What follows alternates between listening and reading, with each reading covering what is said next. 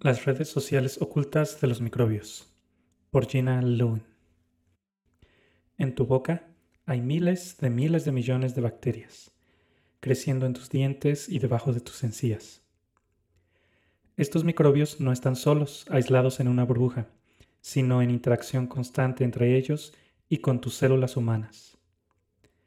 Sin duda, dichas interacciones son importantes, pues determinan el comportamiento de los microbios individuales, la composición de tu microbioma oral y últimamente el desarrollo de caries y enfermedad de las encías. Pero conceptualizar dichas interacciones y entender su impacto es un reto enorme. Como ecóloga microbiana, yo no puedo estudiar las millones de posibles interacciones por pares entre las cientos de especies dentro de nuestro microbioma oral, menos aún todas las interacciones de orden superior. En lugar de eso, debo de priorizar mis esfuerzos. Asumo que debido a la estructura espacial de la microbiota oral, no todas las interacciones posibles se concretan. Más aún, muchas de las interacciones probablemente tienen un impacto minúsculo en el comportamiento general de la comunidad, en la evolución de los microbios involucrados o en la progresión de las enfermedades. Sin embargo, esto aún deja lugar a la investigación de muchas incógnitas abiertas sobre interacciones importantes. ¿Cuándo y cómo interactúan los microbios en una comunidad? Y quizás más importante, ¿cuándo y cómo dichas interacciones importan? Dichas preguntas no son únicas para la microbiota oral. Un mejor entendimiento de las interacciones microbianas es importante para todos los ecosistemas, desde nuestro microbioma a las comunidades microbianas asociadas a suelos y plantas, hasta los microbios que regulan el reciclamiento de carbono en nuestros océanos. Existe un valor básico en la ciencia para entender dichas comunidades complejas e importantes. Adicionalmente, los científicos hipotetizan que la alteración de interacciones claves nos permiten cambiar comunidades, por ejemplo, de un estado de enfermedad a uno sano. Determinar si esto es realizable requiere que los investigadores identifiquemos las interacciones y sus implicaciones a escalas ecológicas y evolutivas. Por eso, aun cuando mi investigación se centra en la microbiota oral, por su importancia en la salud humana, la facilidad de estudio y las dinámicas temporales y espaciales interesantes, espero que mi trabajo sea relevante para distintos sistemas. Recientemente, en colaboración con mis colegas, Estudié las interacciones formadas por el patógeno oral Agregatibacter actinomycetem comitans, AA, en coinfección pareada con otros 25 microbios en un modelo de infección en abscesos de ratón.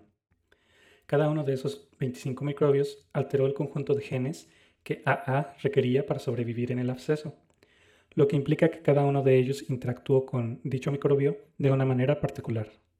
Más aún, encontramos que cada interacción alteró los genes esenciales de AA en una forma única. Muchas de las interacciones en los experimentos con AA fueron indirectas, probablemente mediadas a través del ratón y su sistema inmune. Este tipo de interacción, transmitida a través de un huésped eucariótico, el ambiente u otros miembros de la comunidad microbiana, son sin duda comunes. Por ejemplo, existen diversas publicaciones que enfatizan el rol que juega el pH en estructurar las comunidades microbianas en el suelo. Los microbios, incluidos los miembros transitorios de una comunidad, pueden alterar el pH, lo cual impacta en la composición de una comunidad e incluso en su resistencia a antibióticos. En mis experimentos de coinfección, otras interacciones pudieron ser directamente entre AA y el microbio coinfeccioso, mediadas a través de procesos como la alimentación cruzada, la competencia explotadora o la guerra química. Sin embargo, es difícil saber cuándo existen interacciones directas entre los microbios. Los microbios deben estar cercanos, en escala micrométrica, para poder interactuar mediante los mecanismos más conocidos. La comunicación microbiana a través de moléculas o contacto intercelular usualmente requiere un espacio reducido. Lo mismo para la alimentación cruzada o la guerra química dependiente de contacto. Sin embargo, cabe preguntarse, si los microbios no están cercanos, ¿ello significa que simplemente florecen en diferentes microambientes y que no interactúan? O significa que alguna vez estuvieron en estrecha proximidad, pero se han distanciado debido a interacciones negativas. Es suficiente decir que las interacciones dentro de una comunidad microbiana son complejas y que la definición de dichas interacciones no es trivial. Experimentos bien pensados y análisis detallados continúan revelando fascinantes interacciones claves que son importantes para la salud humana o el funcionamiento de un ecosistema.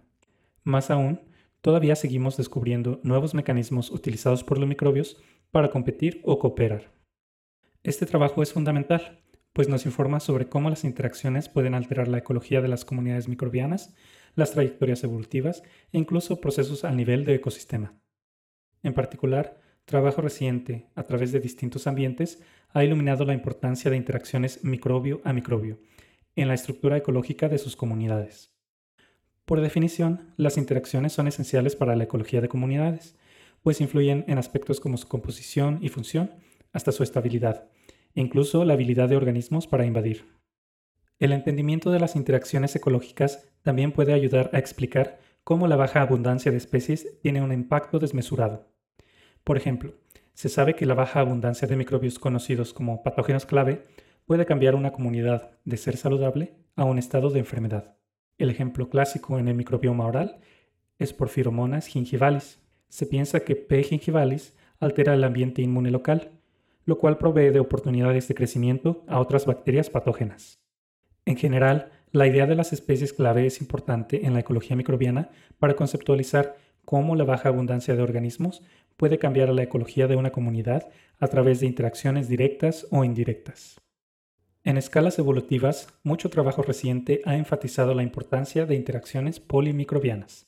Mientras estudios de evolución a largo plazo en especies individuales aisladas han sido innovadores y muy informativos, otros estudios también han demostrado que las trayectorias evolutivas difieren cuando los organismos están dentro de una comunidad.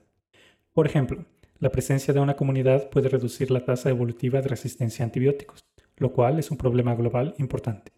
También, en comunidades que degradan biomasa vegetal, los resultados para organismos focales varían dependiendo de la diversidad de la comunidad. Todos estos estudios nos recuerdan que una comunidad es determinante para la evolución microbiana. Para complicar aún más la situación, las interacciones entre diversas especies también evolucionan.